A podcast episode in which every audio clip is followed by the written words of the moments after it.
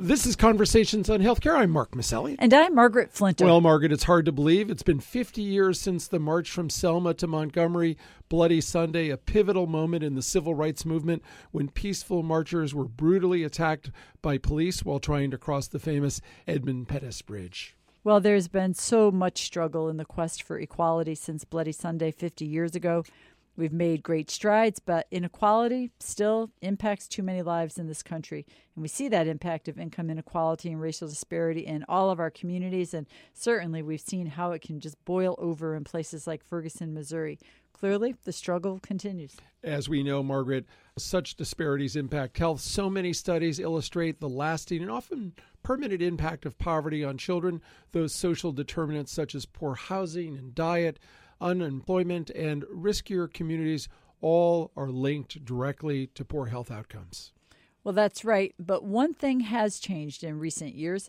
The Affordable Care Act has been responsible for millions of uninsured Americans gaining coverage. And as we know, racial and ethnic minorities constitute the largest sector of the uninsured population. So many Americans have gained access to coverage either through Medicaid expansion or through the subsidized insurance in the exchanges. Uh, all of that's happened since the passage of the law, and I think we can say it's made a dramatic difference in many lives. Indeed, it has. We see it every day. But the health care law continues to run the gauntlet of challenges, Margaret. The Affordable Care Act recently came up before the Supreme Court for the second time in three years. The case King versus Burwell sought to challenge the legality of the part of the law governing tax subsidies. Well, we're really looking forward to our guest today because he was in the courtroom for those oral arguments. Henry J. Aaron is a longtime health industry analyst, economist, and senior fellow in economic studies at the Brookings Institution, where he's been specializing in health economics for decades. He's got a real insider's analysis of the case and its potential to derail the popular tax subsidies and some opinions on what the possible impacts of that might be. Lori Robertson stops by. She's always on the hunt for misstatements spoken about health policy in the public domain. And no matter what the topic, you can hear all of our shows by going to CHC Radio. And as always, if you have comments, please email us at chcradio at chc.com or find us on Facebook or at CHC Radio on Twitter. We love hearing from you. We'll get to our interview with Henry J. Aaron from the Brookings Institution in just a moment. But first, here's our producer, Marianne O'Hare, with this week's headline news.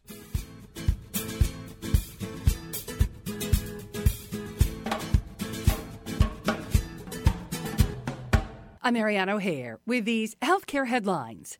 A fair degree of uncertainty lingers in the wake of the most recent Supreme Court hearing on the Affordable Care Act.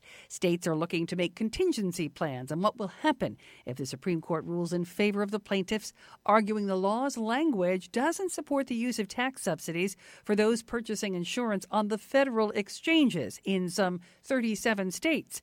Mixed signals from the Supreme Court have states on edge about the future of health insurance subsidies for millions of Americans, and a summer decision from the justices leaves little time for backup planning.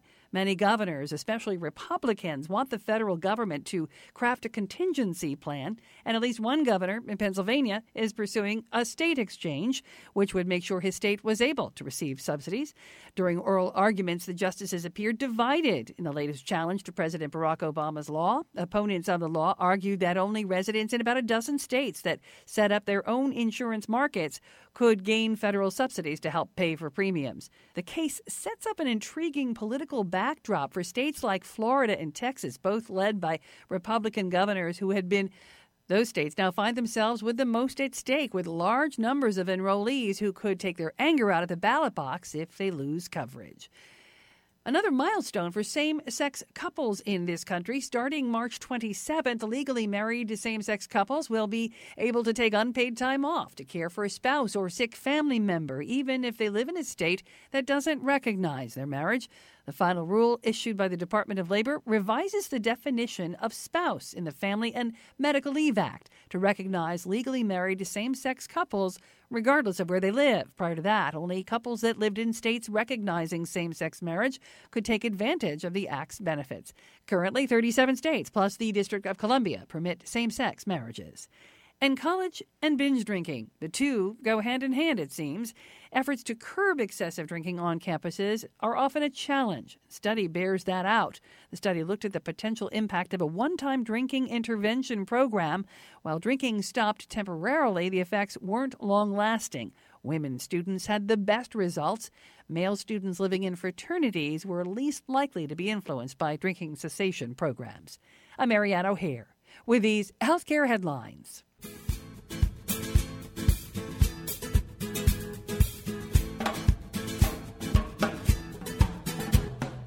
We're speaking today with economist and health reform expert Dr. Henry J. Aaron, the Bruce and Virginia MacLaury Senior Fellow in Economic Studies at the Brookings Institution, where he served for decades. Dr. Aaron was a professor of economics at the University of Maryland for 22 years, uh, was also the vice president of the American Economic Association, as well as the president of the Association of Public Policy and Management.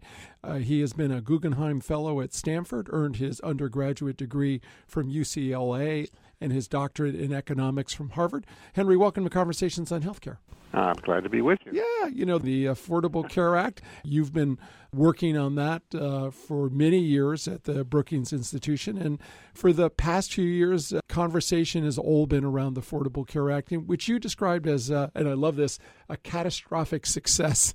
Uh, there continues to be uh, twists and turns in the road uh, for health reform. And we just saw another one at the Supreme Court in King versus Burwell is, might pose a real threat to the Affordable Care Act. And wonder if you could help our listeners understand the premise of the suit and who are the plaintiffs behind this challenge and what's the basis of their argument and how did this particular case go so far uh, to get to the Supreme Court?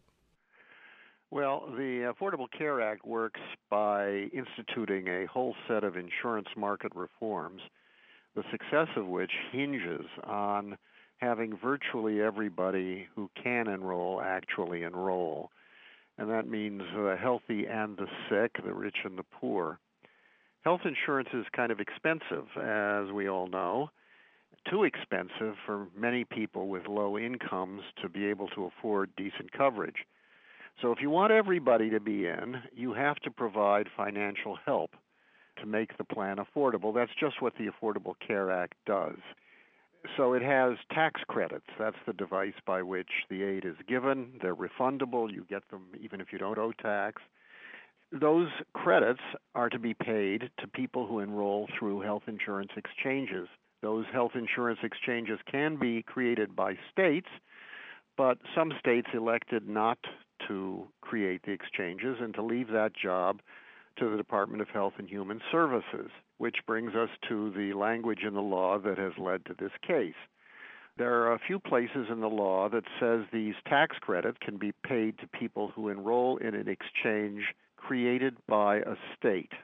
Some people who had previously been very much opposed to the Affordable Care Act said, hey, this is a provision which uh, would make it illegal for these tax credits to be paid to anybody who enrolls through an exchange that was created by the Department of Health and Human Services on behalf of one of the states.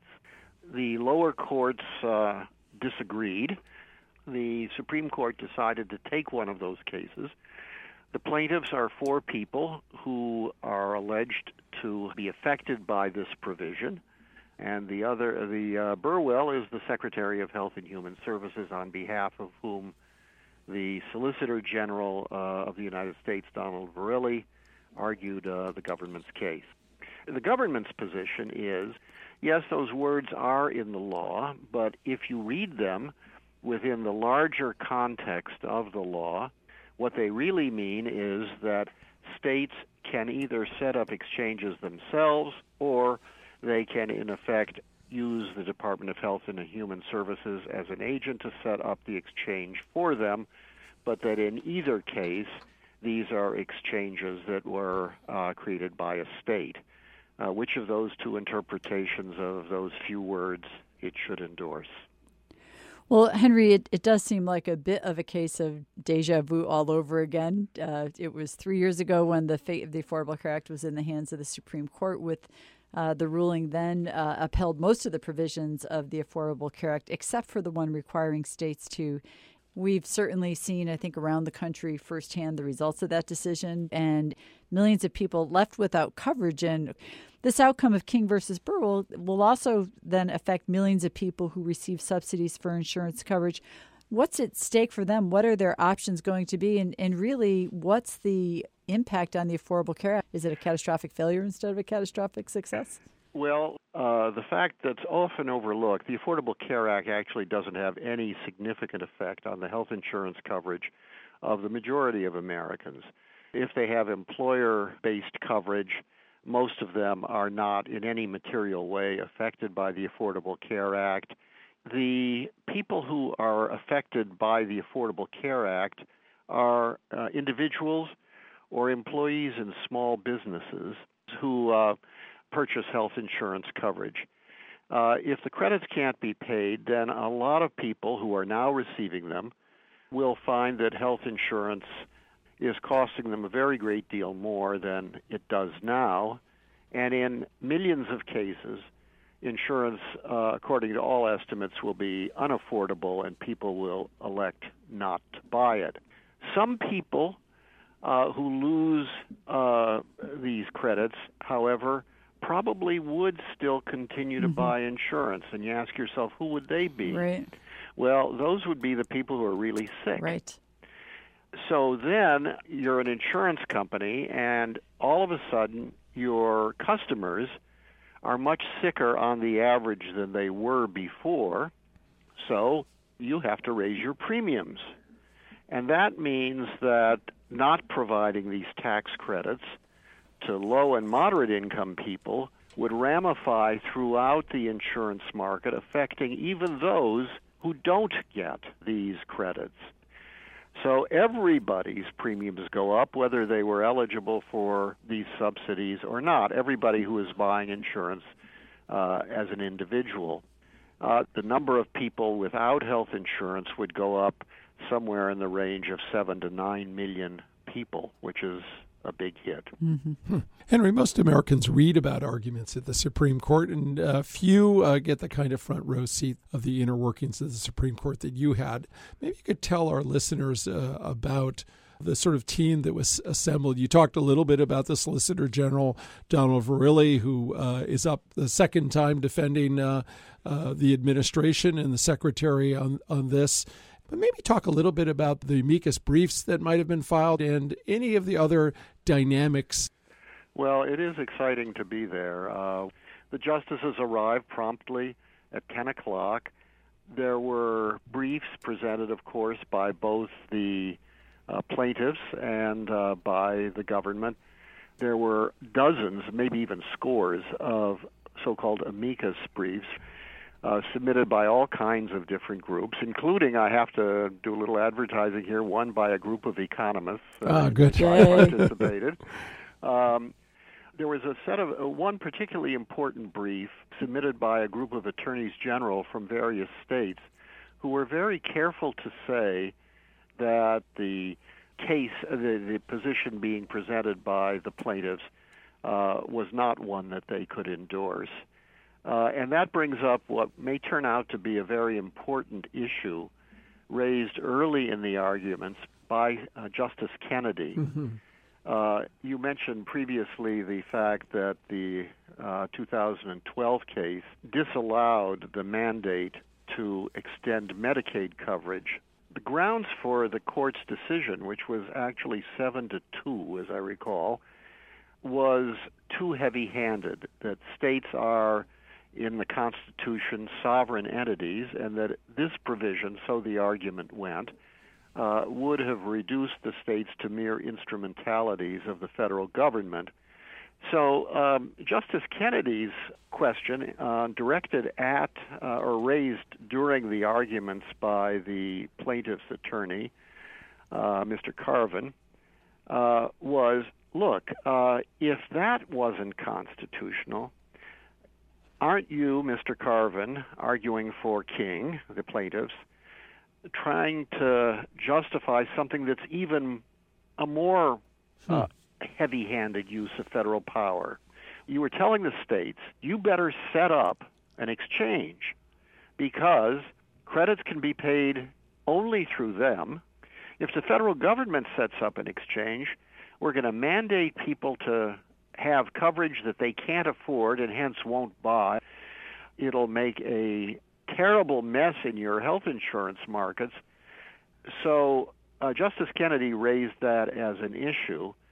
Were the court to accept that line of reasoning, then presumably the four liberal justices are going to vote that the credits can be offered everywhere. But then other justices would say, yes, they can be offered everywhere, but the reason they can be offered is that the federal government doesn't have the power to push the states as hard uh, as uh, this threat would imply. So there could be a limit on the degree to which the federal government could encourage the state to execute national policy in the future. Henry, I know you have a Brookings uh, report now on King versus Burwell called Reading the Tea Leaves uh, that gets into that. And I understand Justice Ginsburg jumped in almost immediately and challenged the credibility of the plaintiff's own relevance in bringing the case. Tell us more about that. What, what was the challenge and what was significant about the questions that Justice Ginsburg raised? Uh, to be eligible to get tax credits, you have to have income low enough or uh-huh. to fall in a category that's covered uh, by the Affordable Care Act. Uh, there are four plaintiffs.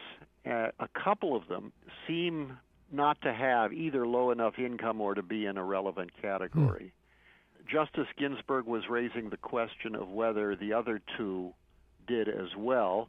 Then, when Solicitor General Verrilli stood up, he began by addressing that question. Uh, he said, uh, "Do these four people are they eligible uh, for these credits?" That's a question of fact. Uh, the Supreme Court has the right to look into it.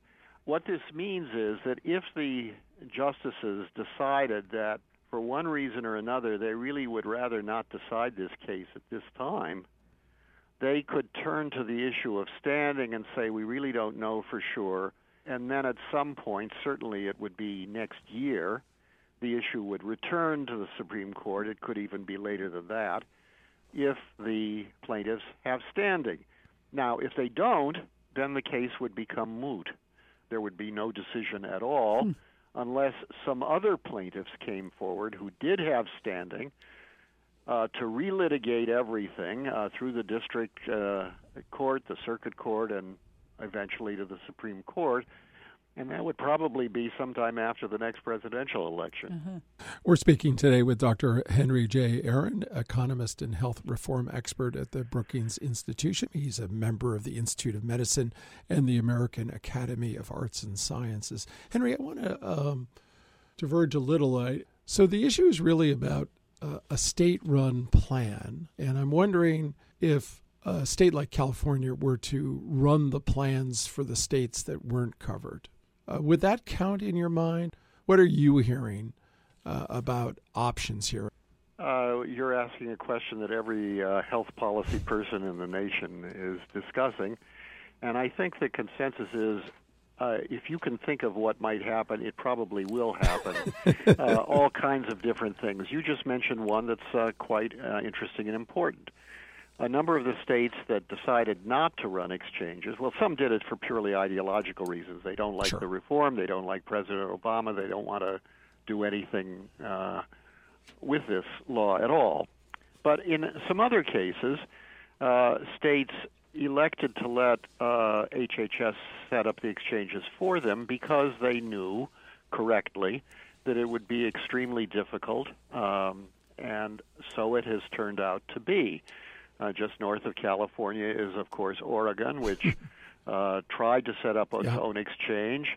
Uh, it turned out to be pretty disastrous uh, in the rollout, and they ended up going back to the federal exchange. Well, uh, they well could uh, send a uh, an email quickly to uh, Sacramento mm-hmm. and say uh, you've done pretty well in California. You've got a a functioning exchange, not without problems, but uh, you've stayed afloat quite nicely. uh, would you? Uh, we'll pay you. You come in and do ours, mm-hmm. and that would count as a state exchange. Yeah, mm-hmm. yeah. Uh, now, uh, in addition, of course, uh, Congress will then there would be pressure on Congress to maybe uh, pass legislation, short term or permanent. Uh, it could be either way. Uh, to continue the tax credits in the states that would be affected by the decision. the Republicans who have opposed the bill could say, well, we'll do this if we get something else that we really would like.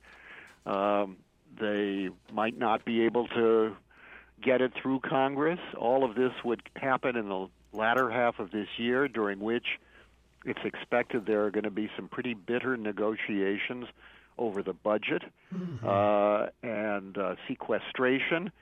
So all of this could get jumbled up into uh, a very big scrambled mess. Well, Henry, I'd like to cycle back to your observation of the healthcare law as a uh, a success. Where we sit in Connecticut, uh, the rollout of the exchange was uh, pretty successful. So successful that our yes. executive director went off to Washington to run the federal exchange. And so uh, also uh, you're running uh, Maryland, part of that's Maryland. right. We are. that's right. That's right. Which we're we're pretty happy about. Um, but it has been a success on many levels in terms of accomplishing its goals of vastly reducing the numbers of uninsured and improving access to care. But at the same time, there is so much going on to transform care itself, to fundamentally transform the way we deliver care. And we hear the good news that the rate of growth in spending uh, has slowed considerably. So maybe from uh, the uh, the bird's eye view of the economist, the impact of the Affordable Care Act on the slowing of uh, the escalation of healthcare costs and the changes in health system delivery, or do you think those changes were underway with or without the Affordable Care Act? The slowdown in spending began before the uh, Affordable Care Act was enacted. Um, so one can't uh, assign that uh, part of the slowdown uh, to the ACA there, uh, uh, since the um, ACA has taken effect, the uh, slowdown has continued, which itself is news. You don't expect mm-hmm. necessarily that the slowdown continues indefinitely. We've had slowdowns in the past that were short lived. Uh, we still don't know for sure how long this one is going to mm. last. The acceleration of, of, the growth of healthcare spending could accelerate. Mm-hmm. Economists, including us right here at Brookings disagree on the likelihood of that happening. My own view is that, uh, in a certain sense, both the slowdown and the Affordable Care Act are the results of a change in uh, public attitudes by business, by insurers, by government, uh, really a, a tidal shift in attitudes toward the growth of healthcare spending. Suddenly, uh, it has become distinctly unchic uh, to want to uh, push up costs uh, in larger sections of uh, the public than in the past. There are changes in organization, um, a factor that not, people don't necessarily focus on much, but could be important. Increasingly, doctors are female, uh, and that women have been willing to practice in settings that uh, can be used to control the growth of spending more than uh, men have been in the past. So I think there's a good chance that the slowdown will continue. Uh, a great deal is at stake because the growth of healthcare spending was expected to be the principal force driving budget deficits. Mm-hmm. And if that slowdown continues, the budget deficit problem really shrinks dramatically.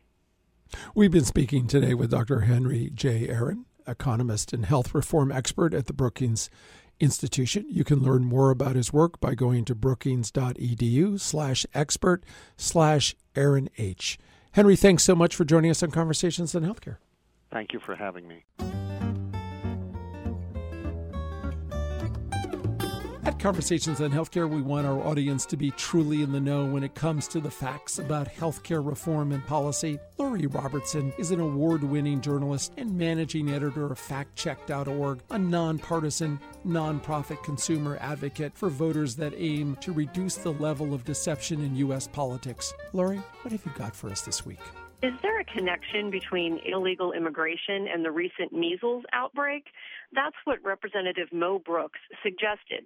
But while it is difficult to pinpoint precise origins of disease outbreaks, there is no evidence supporting a link between the recent outbreaks and illegal immigration. In a radio interview, Brooks, a Republican from Alabama, said that the immunization practices in the home countries of immigrants who are living in the U.S. illegally could be responsible for outbreaks like the recent spread of measles. That outbreak includes most of the 102 cases in 14 states in the month of January. It is likely that the outbreak originated from outside the U.S., but the director of the CDC's National Center for Immunization and Respiratory Diseases has said illegal immigration isn't the likely culprit. Americans returning from travel abroad or foreign visitors could have brought measles to Disneyland parks in California. The countries under investigation as a possible source include Indonesia, India, and the United Arab Emirates. For part of 2014, the CDC was able to pinpoint the origin for 280 cases of measles.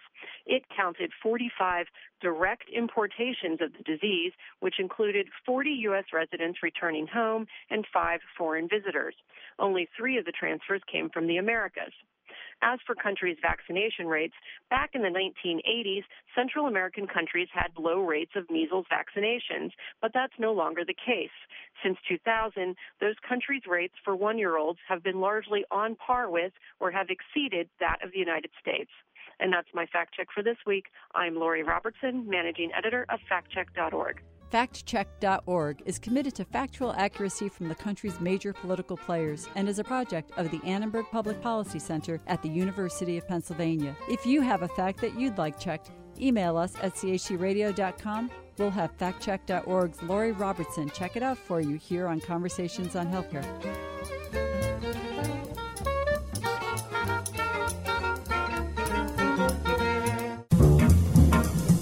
Each week, Conversations highlights a bright idea about how to make wellness a part of our communities and everyday lives. When Kenneth Shinozuka was a young boy, his beloved grandfather was diagnosed with Alzheimer's disease, and he watched as his grandfather gradually became dependent on constant care by family caregivers. Many Alzheimer's patients are given to wandering, often at night when those caregivers are sleeping, and they can land in dangerous, sometimes deadly situations. Over the past 12 years, his condition got worse and worse and his wandering in particular caused my family a lot of stress. My aunt, his primary caregiver, really struggled to stay awake at night to keep an eye on him, and even then often failed to catch him leaving the bed. I became really concerned about my aunt's well being as well as my grandfather's safety. And when his own grandfather was found wandering on the freeway one night, he set to work. He thought, what if I designed a sock with sensors that would trigger an alarm on a caregiver's phone when an Alzheimer's patient's feet hit the floor? I was looking after my grandfather and I saw him stepping out of the bed. The moment his foot landed on the floor, I thought, why don't I put a pressure sensor on the heel of his foot? Once he stepped onto the floor and out of the bed, the pressure sensor would detect an increase in pressure caused by body weight and then wirelessly send an audible alert to the caregiver's smartphone. That way, my aunt could sleep much better at night without having to worry about my grandfather's wandering. First, I had to create a wearable sensor that was thin and flexible enough to be worn comfortably on the bottom of the patient's foot. Speaking at a recent TEDMED talk, the 15 year old inventor realized that once he designed the sensor, he needed to design the app that would send the signal to the caregiver's smartphone. And yep, he says now there's an app for that. Lastly, I had to code a smartphone app that would essentially transform the caregiver's smartphone into a remote monitor. For this, I had to expand upon my knowledge of coding with Java and Xcode, and I also had to learn about how to code for Bluetooth Low Energy devices. He tested his sock sensor for six months on his grandfather, and it successfully signaled an alert almost 500 times during that test period, a 100% success rate. So he took his sock sensors to a nursing home for beta testing and realized he needed to make a few more adaptations. So, sensor data collected on a vast number of patients can be useful for improving uh, patient care and also leading to a cure for the disease, possibly. For example, I'm currently examining correlations between the frequency of a patient's nightly wandering and his or her daily activities and diet. Shinozuka's device has since earned him the $50,000 Scientific American Science in Action Award and is going into full scale production soon. A thin, coin sized sensor that's worn on the bottom of the foot transmits a message to the caregivers via their smartphone and alerts them when a patient stands up also alerting them to a potentially dangerous situation for their loved one. That gives peace of mind to all involved. Now that's a bright idea. This is Conversations on Healthcare. I'm Margaret Flinter. And I'm Mark Masselli. Peace and health. Conversations on Healthcare broadcast from the campus of WESU at Wesleyan University, streaming live at WESUFM.org and brought to you by the Community Health Center.